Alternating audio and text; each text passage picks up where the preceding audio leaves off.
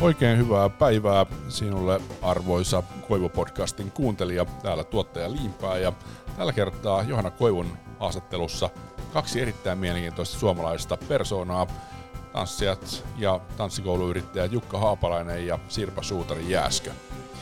Johanna kysyy, että kuinka kiireiset yrittäjät Sirpa Suutari Jääskö ja Jukka Haapalainen pitävät energiatasonsa optimaalisina ja luovuutensa kukkivana. Ja asia myös siitä, että kun on fyysinen työ, paljon matkustelua, tiukkoja aikatauluja, niin nämä tietysti asettavat omat haasteensa jaksamiselle, mutta miten sitten näistä haasteista selviää ja minkälaisia keinoja Jukka ja Sirpa ovat jo silloin urheiluuransa aikana, mutta myös sitten nykyisen yrittäjäuransa aikana näihin ongelmiin keksineet ratkaisuja. Joten pidemmittä puheitta laitetaan Johanna, Sirpa ja Jukka ääneen. Sirpa ja Jukka, teillä on hyvin hektinen elämä ja myöskin fyysinen työ, niin mikä teitä auttaa jaksamaan? No yritetään levätä mahdollisimman paljon, niin kuin kaikki ohjeet aina sanoo, että, että hyvä rytmi niin kuin työn ja levon välillä tietenkin.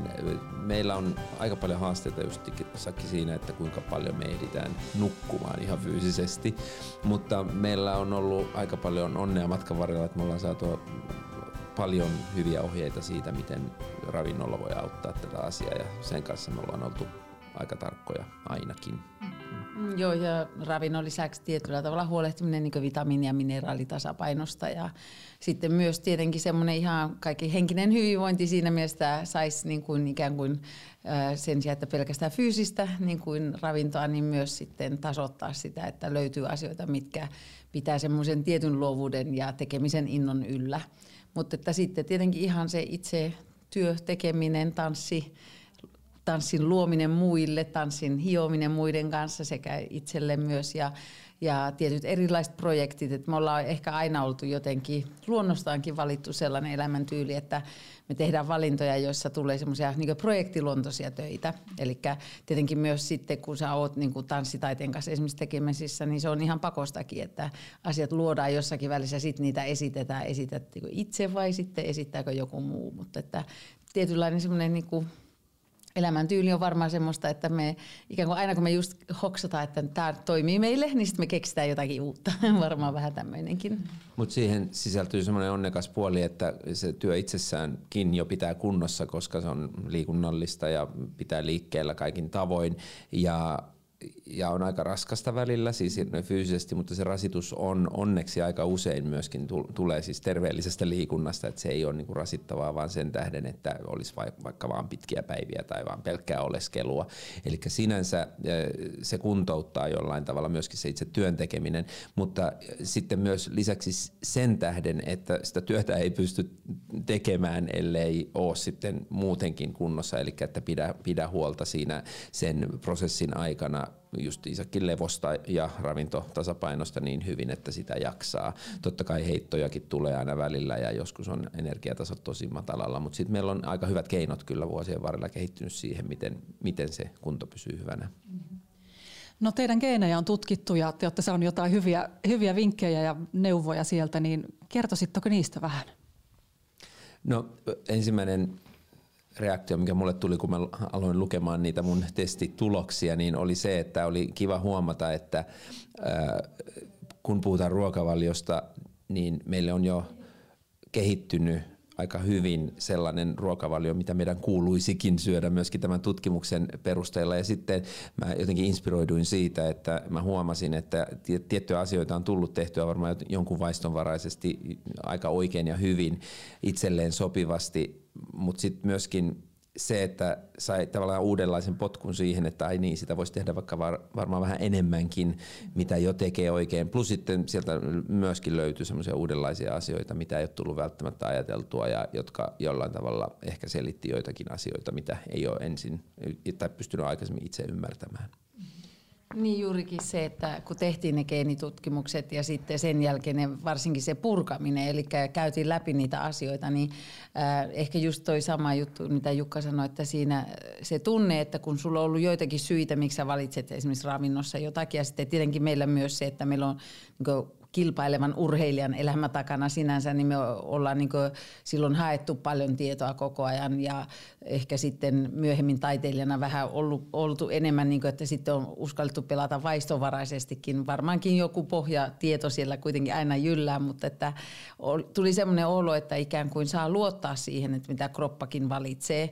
Ja sitten se geenitutkimuksessa tietenkin siellä on semmoisia vähän semmoisia herkkukohtia, jotka on niin hyvin black and white, että, että sulla joko on se geeni tai sulla ei ole geeni, mutta sitten myös ne semmoiset geenialueet, jotka jotka on enemmän ehkä semmoisia, että mitä, millä tavalla sä pystyt itse asiassa sitä kautta itseäsi niin kuin saamaan paremmin tai voimaan paremmin ja ikään kuin lisäämään sen tiedon avulla, että ne ei ole välttämättä niin selkeitä, että joko on tai ei ja mihin suuntaan. Ja sitten totta kai sit, kun käytiin läpi niitä siinä keskustelussa, niitä asioita, niin tuli paljon sellaista tietoa, että mihin nimenomaan meidän kannattaa keskittyä. Että ehkä se oli just siinä tosi hienoa, että se oli enemmän semmoinen niin johonkin suuntaan suuntaan vievä kuin sen sijaan, että joo, tämä ei ole sulle hyväksi tai muuta vastaavaa. Että se oli enemmänkin just se, että millä asioilla sä voit itseäsi parantaa ja omaa oloasi parantaa, niin se oli tosi mielenkiintoista. Ja tietenkin vaan oppia enemmän niistä asioista, että kun siinähän on paljon tuommoista kuitenkin,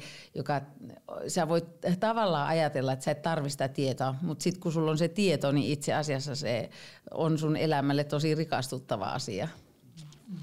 Se, mikä mulle tuli jotenkin ehkä kirkkaana ja uutena asiana siinä esille, oli se, että jos sulla on joku tämmöinen geneettinen tilanne siellä sun vartalossa olemassa, niin se ei välttämättä tarkoita sitä, että se siitä aiheutuva vaikka joku sairaus olisi sinulla heti automaattisesti, vaan nimenomaan se, että mikäli toimit niin kuin nämä ohjeet sua neuvoo toimimaan, niin silloin voidaan välttää se mahdollinen siirtyminen siihen vaiheeseen, että voi esimerkiksi joku tauti puhjeta sieltä. Ja se oli jotenkin vapauttava ja jokin hieno, hieno oivallus mulle.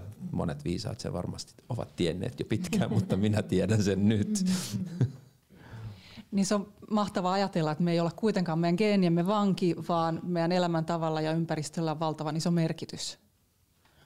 Miten, voisiko niitä avata jotain niitä herkkukohtia, mitä, mitkä olisi ihan niitä semmoisia käytännön oivalluksia? Olisiko jotain, mitä, mitä haluaisit kertoa? Joo, voin kertoa yhden hyvän jutun, josta mä olin erityisen tyytyväinen, kun, kun mä tykkään hirveästi erilaisista rypäletuotteista ja sitten siellä luki, että, että todellakin punaviini on yksi semmoinen aine, jota mun kannattaa Ei se aina... se se Ei, mutta se on semmo... punaviinissä on sitä hienolta kuulostavaa ainetta. Mitä... Resveratrolia. Juuri sitä resveratrolia, jota kannattaa nauttia. Oh.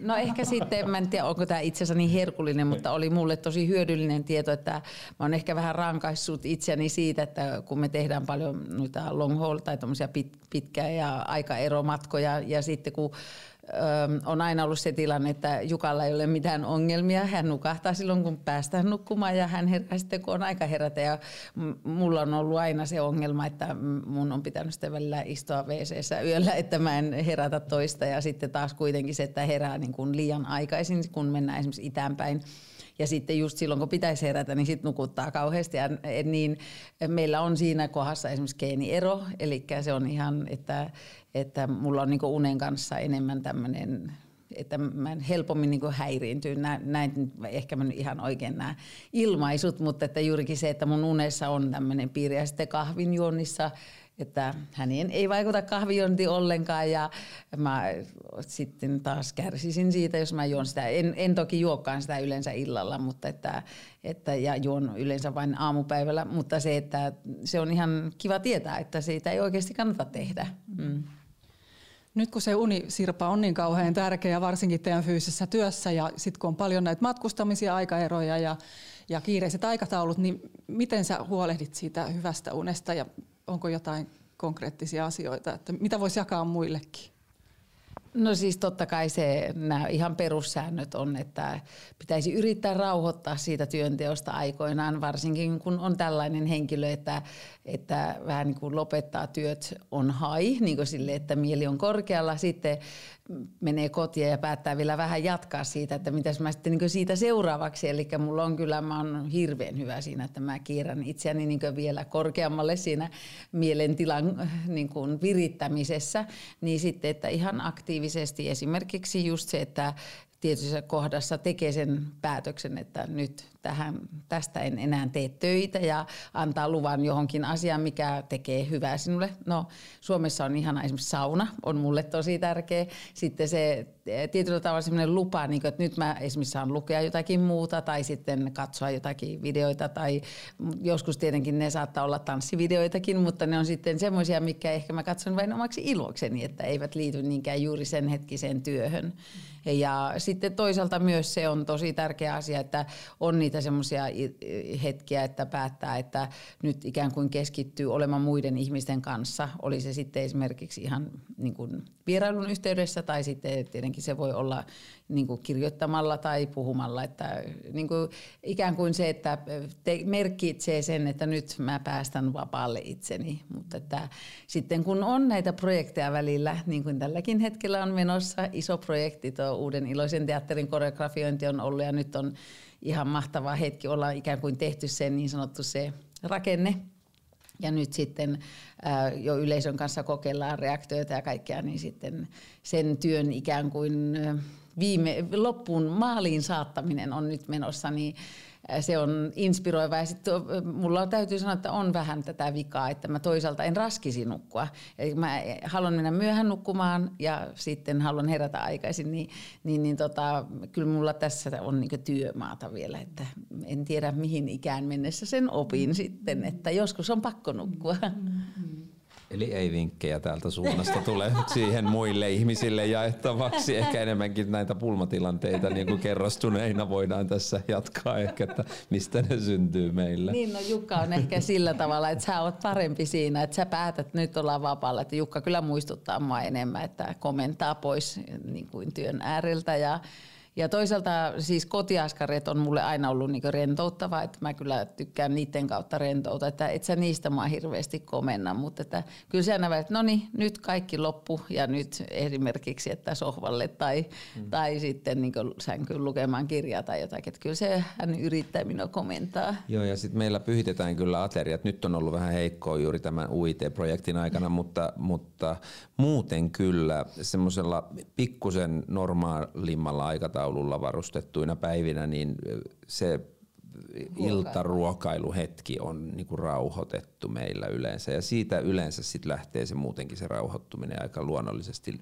sitä iltaa kohden, että vähän semmoinen ehkä yhteinen sopimus siitä, että kun siihen pisteeseen päästään, niin sen jälkeen ei niin aloitettaisi jotain projektia enää sille illalle, koska sitten sen tietää, että itsemme tuntien siitä, siitä seuraavat neljä tai viisi tuntia voidaan mennä ihan täyttä höyryä jälleen kerran ja sitten huomata, että kello on kaksi tai puoli kolme. Et sitä, sitä pyritään välttämään. Mutta siitä geenitutkimuksesta tuli ilmi myöskin sellainen ehkä aika hieno juttu meille sinänsä, että me nyt tiedämme, että meillä on myöskin siellä se semmoinen huippurheilijageeni, joka, joka on vienyt meidät ehkä läpi aika monesta tilanteesta siten, että vaikka tulisi vastoinkäymisiä, niin kuitenkin pystytään taistelemaan niistä ja mennään sitä yhteistä tai omaa, omaa tavoitetta kohden, että vaikka nyt esimerkiksi juuri tälläkin hetkellä teatterityö on ympäripyöreitä päiviä aiheuttavaa ja siihen lisäksi myöskin tanssikoulun tai tanssistudioiden pyörittäminen ja sitten kansainvälisen ammattikentän ylläpitäminen täällä ollessa, niin se tarkoittaa niin kolmivuorotyötä, joissa me olemme näissä kaikissa kolmessa vuorossa töissä joka päivä, niin silti se jotenkin ehkä on meille ominaista, että me viedään niitä projekteja eteenpäin, eikä me niin kuin luovuteta, mutta sitten ehkä se realiteetti on tullut meille selvemmäksi vuosien varrella tässä, että kyllä se on otettava se vapaa hetki, että viikon kaksi, kolme voi mennä, mutta sitten voi tulla seinä vastaan nopeammin. Niin mä ehkä haluaisin palata tuohon just tuohon sisäisen motivaation geeniin, mitä Jukka tarkoittaa, että meiltä löytyi molemmilta se. Ja mulle se oli, niin kuin, se, oli to, se oli yksi niistä herkuista, koska se oli tosi ihana ihana kuulla, että kun täytyy myöntää, että joskus tässä tähän ikään mennessä on ollut hetkeä, kun ajatellut, että onko mä jotenkin yksinkertainen, koska mä jotenkin aina haluan uskoa siihen, että asioista voi mennä eteenpäin ja selviytyä. Ja, ja sitten tietenkin kun on opettanut jo tosi paljon pareja, jotka esimerkiksi on tehnyt samaa, mitä itse on tehnyt kilpailu ja, sitten kun on ollut myös tuommoisissa projekteissa, joissa tuntuu sillä että, että on jotenkin niin kuin, onko jotenkin tyhmää, että on niin siinä kiinni, että tavallaan juurikin, että vaikka tulisi mitään vastaan, niin sitten jotenkin aina pyrkii löytää ratkaisun tai selviytyy ja haluaa uskoa. Ja mihin sitä niin oikeasti uskoo, että aina ei ole välttämättä edes tiennyt mihin uskoo, mutta on joku semmoinen pakottava tarve vaan mennä ja haluaa mennä eteenpäin, niin se oli, miten se avattiin se sisäisen motivaation geeni meille, niin se oli kyllä semmoinen, että kiitos, mun ei tarvitse ajatella, että mä oon ihan tyhmä tai hullu, että se oikeasti on piirre ihmisessä ja nimenomaan geeni. Mm. Siis sisäisen motivaation geeni, sellainen geeni on oikeasti. Kyllä. Sieltä se tuli. Listalla se kuule lukee, että kyllä sellainen on. Ja meillä kai kummallakin se hyvinkin niin. siellä vihreänä näkyy, että tota, niin sieltä tuli positiivista valoa tämän suhteen. Ja se selittää osittain pitkällekin niitä asioita, mitä vuosien varrella on tapahtunut, että kuinka on niin kuin suosta noustu monta kertaa. Mm. Ja sinne ei oikein edes päästy ehkä vajoamaankaan sen takia, että ei ole niin kuin tavallaan hyväksytty sitä, että tulee vastoinkäymisiä, vaan niiden läpi tai ohi tai yli jotenkin mennään. Ja, ja se on kuvastanut ehkä meitä molempia tosi voimakkaasti, tai kuvastaa sitä, miten me ollaan toimittu vuosien varrella mon, monta kertaa. Niin. Se on ehkä tullut aika paljon esille senkin takia, koska me kuitenkin sinänsä, kun me lähdettiin Suomesta, ja ei tietenkään ymmärretty silloin, että lähdetään niin pitkäksi aikaa. Että se oli vaan se, että nyt meidän pitää lähteä. Tämä on niin seuraava asia, mikä meidän pitää tehdä, että me voidaan opiskella enemmän ja, ja päästään niin kiinni semmoiseen kansainväliseen tekemisen tasoon ja opin, opin, opin tasoon myös.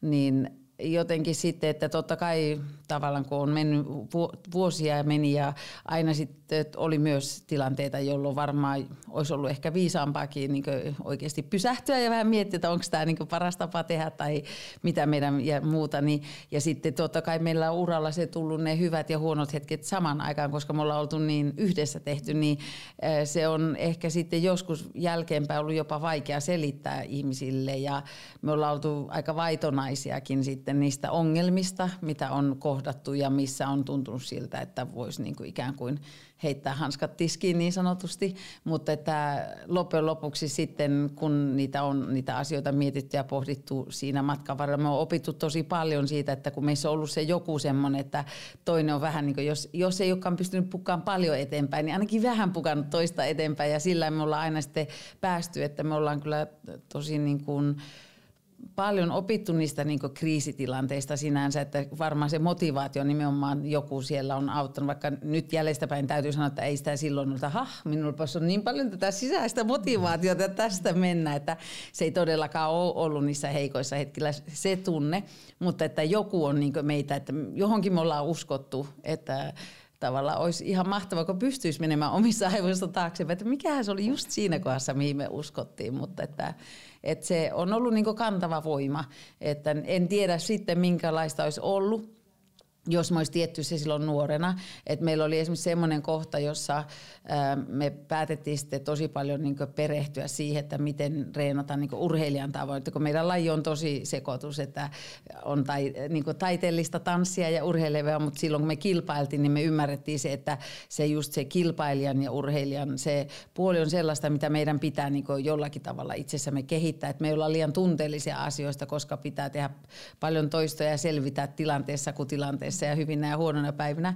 Me tehtiin sitten ihan sellaiset urheilijan niin mentaalitestit ja silloin niiden testien kohdalla meillä tuli molemmilla semmoinen olo, että ehkä tämän testin perusteella me ei olla ihan niin oikeasti ihan kilpaurheilijoita. Että siinä oli semmoisia kohtia, missä ähm, me ei periaatteessa oltu sitä mieltä, että että se on tarpeellista kilpaurheilijalle, niin miten, miten sen testin mukaan olisi saanut hyvät tulokset. Tavallaan aavisti niin testiä tehdessä, että jos mä vastaan tähän niin kuin musta ihan oikeasti sydämessä tuntuu, niin se osoittaa tätä testiä, että mä en ole kilpaurheilija, koska siinä oli semmoiset, että pitää haluta aina itsekkäästi mennä. Ehkä se sana ei ollut itsekkäästi, mutta että haluaa sanoa äänekkäästi oman mielipiteensä ja sille, että se ei ole, se ei ole välttämättä varmasti aina se just se piirre, jos sä oot ikään kuin taiteilija, joka vielä vähän prosessoi jotakin että siinä kohdassa sitten me ymmärrettiin se, että että me ollaan urheilijoita, kilpailijoita, mutta että tavallaan meillä oli myös muita puolia meissä, minkä takia me haluttiin kilpailla. Eli se ei ollut pelkästään se semmoinen niin kilpailemisen tarve, vaan se tuli itse asiassa varmaan sen sisäisen motivaation kautta siinä niin tanssin kehittymisessä, että meillä oli semmoinenkin pätkä uralla, kun me tajuttiin, että, että kun me voitettiin ensimmäisen kerran, me itse asiassa laskettiin meidän tavoitetta, koska me ajateltiin sitten, että nyt meidän pitää vaan voittaa kaikki kisat. Meillä meni puoli vuotta siinä ennen kuin me ymmärrettiin, että se oli alempi taso kuin se, millä me oltiin saavutettu se voitto. Eli sitä ennen me oltiin ajateltu aina, että meidän pitää tehdä semmoisia asioita, että ihmiset kiinnittää mihin huomiota ja meidän kehityksen pitää olla joka kisassa niin näyttävää, että meidät on pakko merkata. Eli se oli meille semmoinen hirveän herättävä hetki, että se ei tosiaankaan se kilpailemisen tai kilpailun voitto ei ollut meille niin riittävä motiivi myöskään tanssia. Että tästä tuli pitkä tarina tästä mm. sisäisestä motivaatiosta, mutta se oli herkku siellä. No se oli senkin verran herkku, että mä voisin vielä vähän jatkaa, koska niin avata vähän sitä, että kun, ö, mi, miten suhteessa niihin testeihin, mitä tehtiin silloin aikaisemmin. Niistä oli paljonkin hyötyä, mutta juurikin tämä yksi kysymys, että pitääkö kova äänisesti ruveta tappelemaan vaan mielipiteensä puolesta, jos joku muu on vaikka eri mieltä, niin mun vastaus siihen oli esimerkiksi, että mä en oikeastaan välitä siitä, mitä ne muut ajattelee. Mm. Eli mä jätän sen sikseen. Mm. Mä sanon kerran, mitä mieltä mä oon ja sen jälkeen mä oon edelleen sitä mieltä, jolloin mä käänsin sen päässä tällä mun sisäisen motivaation geenillä varustettuna henkilöllä, henkilönä siten, että mä oon vielä fiksumpi kuin ne muut huippurheilijat. Eli musta mä voikin olla sitten se huippurheilija, josta tulee se voittaja, koska mä osasin kääntää sen näin päin fiksusti. Ja en mä tiedä, oliko se fiksua vai ei, mutta mä käänsin sen itselleni edulliseksi sen ajatuksen. Hmm. Kyllä, kiinnostavaa, kiinnostavaa keskustelua. Ihan loppu vielä kysyisin, että mikä teitä motivoi, tämmöinen pieni kysymys, mutta mikä pitää sen luovuuden yllä ja, ja varsinkin kun, kun pitäisi olla jatkuvasti parhaimmillaan? Kumpi, kumpi haluaa aloittaa? No luovuutta löytää niin monesta eri paikasta. Totta kai se täytyy kummuta sinusta itsestäsi aina, mutta meillä on ehkä aina ollut tapana hankkia virikkeitä ja luovuuden tämmöisiä liikkeelle panevia voimia hyvin monista asioista jotka ei välttämättä ole millään tavalla liitännäisiä siihen, mitä sä oot juuri sillä hetkellä tekemässä, vaan esimerkiksi täällä tanssistudiolla päivittäin vaihtuva ö, maisema tuosta ikkunasta saattaa joka päivä tuoda mieleen jotakin tai jäädä sinne mieleen voimavaraksi, jota voi kenties käyttää, minkälainen tunnelma on silloin, kun illan, illan taivas on purppuran värinen? Ja miltä se sitten näyttää huomenna aamuna, kun se on aivan heleän vaalea ja mitä se saa niin kuin sussa tuntumaan, että, että se motivointi ja, ja luovuus täytyy löytää itsestään ja se voi sieltä löytyä hyvin, hyvin monia eri, eri reittejä. No tuossa kompaan kyllä Jukka, että juurikin paljon tuota ajatusta ja sitten ehkä vielä sille, jos niin avaa meidän ammattia sinänsä, että meillä on niin siinä ihana tilaisuus, että meillä on ikään kuin eri sarkoja, millä me työskennellään, että opettajana, tanssiopettajana ja kouluttajana, niin totta kai se on ihan ykkösmotivaation lähde se vuorovaikutus, mitä sieltä tulee vastaan, että oli se sitten pienet lapset tai, tai nuor, nuoret tai sitten vanhemmat ihmiset, että niin studion kautta varsinkin ollaan myös päästy sitten vielä enemmän siihen harrastajien, että sit me, suurimmaksi osaksihan meidän opetustyö on ihan kilpailevien kanssa, mutta eri tasoilla tietenkin, mutta se vuorovaikutus, miten oppilaat ikään kuin vastaa ja saa siitä, että se on ihan mahtavaa. Sitten tanssijana itse, niin se fyysinen motivaatio on tosi suuri, että se haaste, että mitä pystyy kropalla tekemään, että tietenkin nyt, nyt ei olla enää menossa niin sanotusti huippukautta kohti todellakaan, vaan on se toinen ääripää ehkä menossa, että se tietty itsensä kilvoittelu, että mitä, mitä pystyy ja mitä haluaa vielä tehdä tanssimalla. Sitten koreografina ja äh, niin kuin ikään kuin tuo, tuo, no ei tuottajana, vaan koreografina nimenomaan niin kuin taiteen, taiteen tuottajana, olisiko se hyvä sana, taiteen tuottajana, niin se tunne justiinsa, että miten, miten ne omat semmoiset joku visiot ja joku, mistä eilen keskusteltiin esimerkiksi, kun päättää, että joku asia pitää olla noin niin liikkeellä, niin mistä se tulee se, että se on pakko olla niin, ja niin, sitten jos joku, niin, mm. joku yrittää sitä vähän, jos on vielä harjoitusvaihe näin, että se ei vielä ole ihan siellä ja ne vähän lähtee vetämään, ja sitten sä oot niin ihan sitä, ei, ei noin voi tehdä, että totta kai se, miten se esitetään tälle, joka harjoittelee sitä, niin ei ole, et sä voi noin, mutta että sulla on se tunne, että ei, sitä ei kerta kaikkiaan voi, että se on näin, että nyt siitä lähtee joku juttu, niin mihin siinä kohdassa uskoo, esimerkiksi se on tosi mielenkiintoinen alue itselle aina tutkia. Ja sitten ihan se semmoinen, jotenkin mä haluan uskoa ja ollaan myös saatu tilanteita elämässä, jolloin on ko- kokenut, että tuo jotakin hyvää tähän maailmaan, että, että saa ikään kuin sillä jotakin hyvää aikaiseksi, että meillä on annettu se lahja, että me pystytään sillä välittämään jotakin, joka ehkä auttaa jotakin ihmistä tai jotakin tilannetta tai muuta. Että tietenkin semmoisia tilanteita aina, ne on niin tosi merkityksellisiä elämän varrella, että ne kantaa sitten, jos tuntuukin, että no taas täällä veivataan tätä cha cha chata. Itsellä semmoinen olo jotakin, että miksi mä tätä jatkan, jaksan ja teen tätä samaa, mutta että ne tunteet, että sä pystyt jotenkin muuttamaan maailmaa sen tanssin avulla, tai jos et koko maailmaa, niin yhden ihmisen maailmaa, niin se on merkityksellistä. Niin, että se ei tarvitse niin päästä aina nauttimaan vaikka joidenkin huipputekijöiden tekemisestä saadakseen inspiraation, että kyllä on niin kuin yksi ihminen, jolle esimerkiksi tanssista voi muodostua jonkunlainen kokemus, joka voidaan vaikka aistia silmin Eli me voimme nähdä sen ilon tai jonkun riemun tai oppimisen, oppimisen hetken, kokea sen niin kuin heidän kanssaan, niin se, se on esimerkiksi tosi suuri motivaattori siihen, että haluaa kokea sen heidän kanssaan niin taas uudelleen. Ja sitten tietenkin se, että pystyy luomaan vaikka jonkun hienon taiteilijan kanssa jonkun upean hetken muiden ihmisten nautittavaksi, niin tietenkin se, se motivoi kerta toisensa jälkeen uudelleen. Niin mä luulen, luulen, että siinä on se semmoinen tietty tunne siitä, että sitä aina vaan hakee niitä uskomattomia hetkiä, kun kaikki ajoitukset, kaikki liikkeet, kaikki se menee kohdalle, että se on kuitenkin niin mieletön tunne, että esimerkiksi kahden ihmisen, että se vuorovaikutus, että jotenkin kaikki napsahtaa oikealla hetkellä oikealle kohdalle, niin ne on semmoisia hetkiä, että ei niitä sitten unohda ikinä.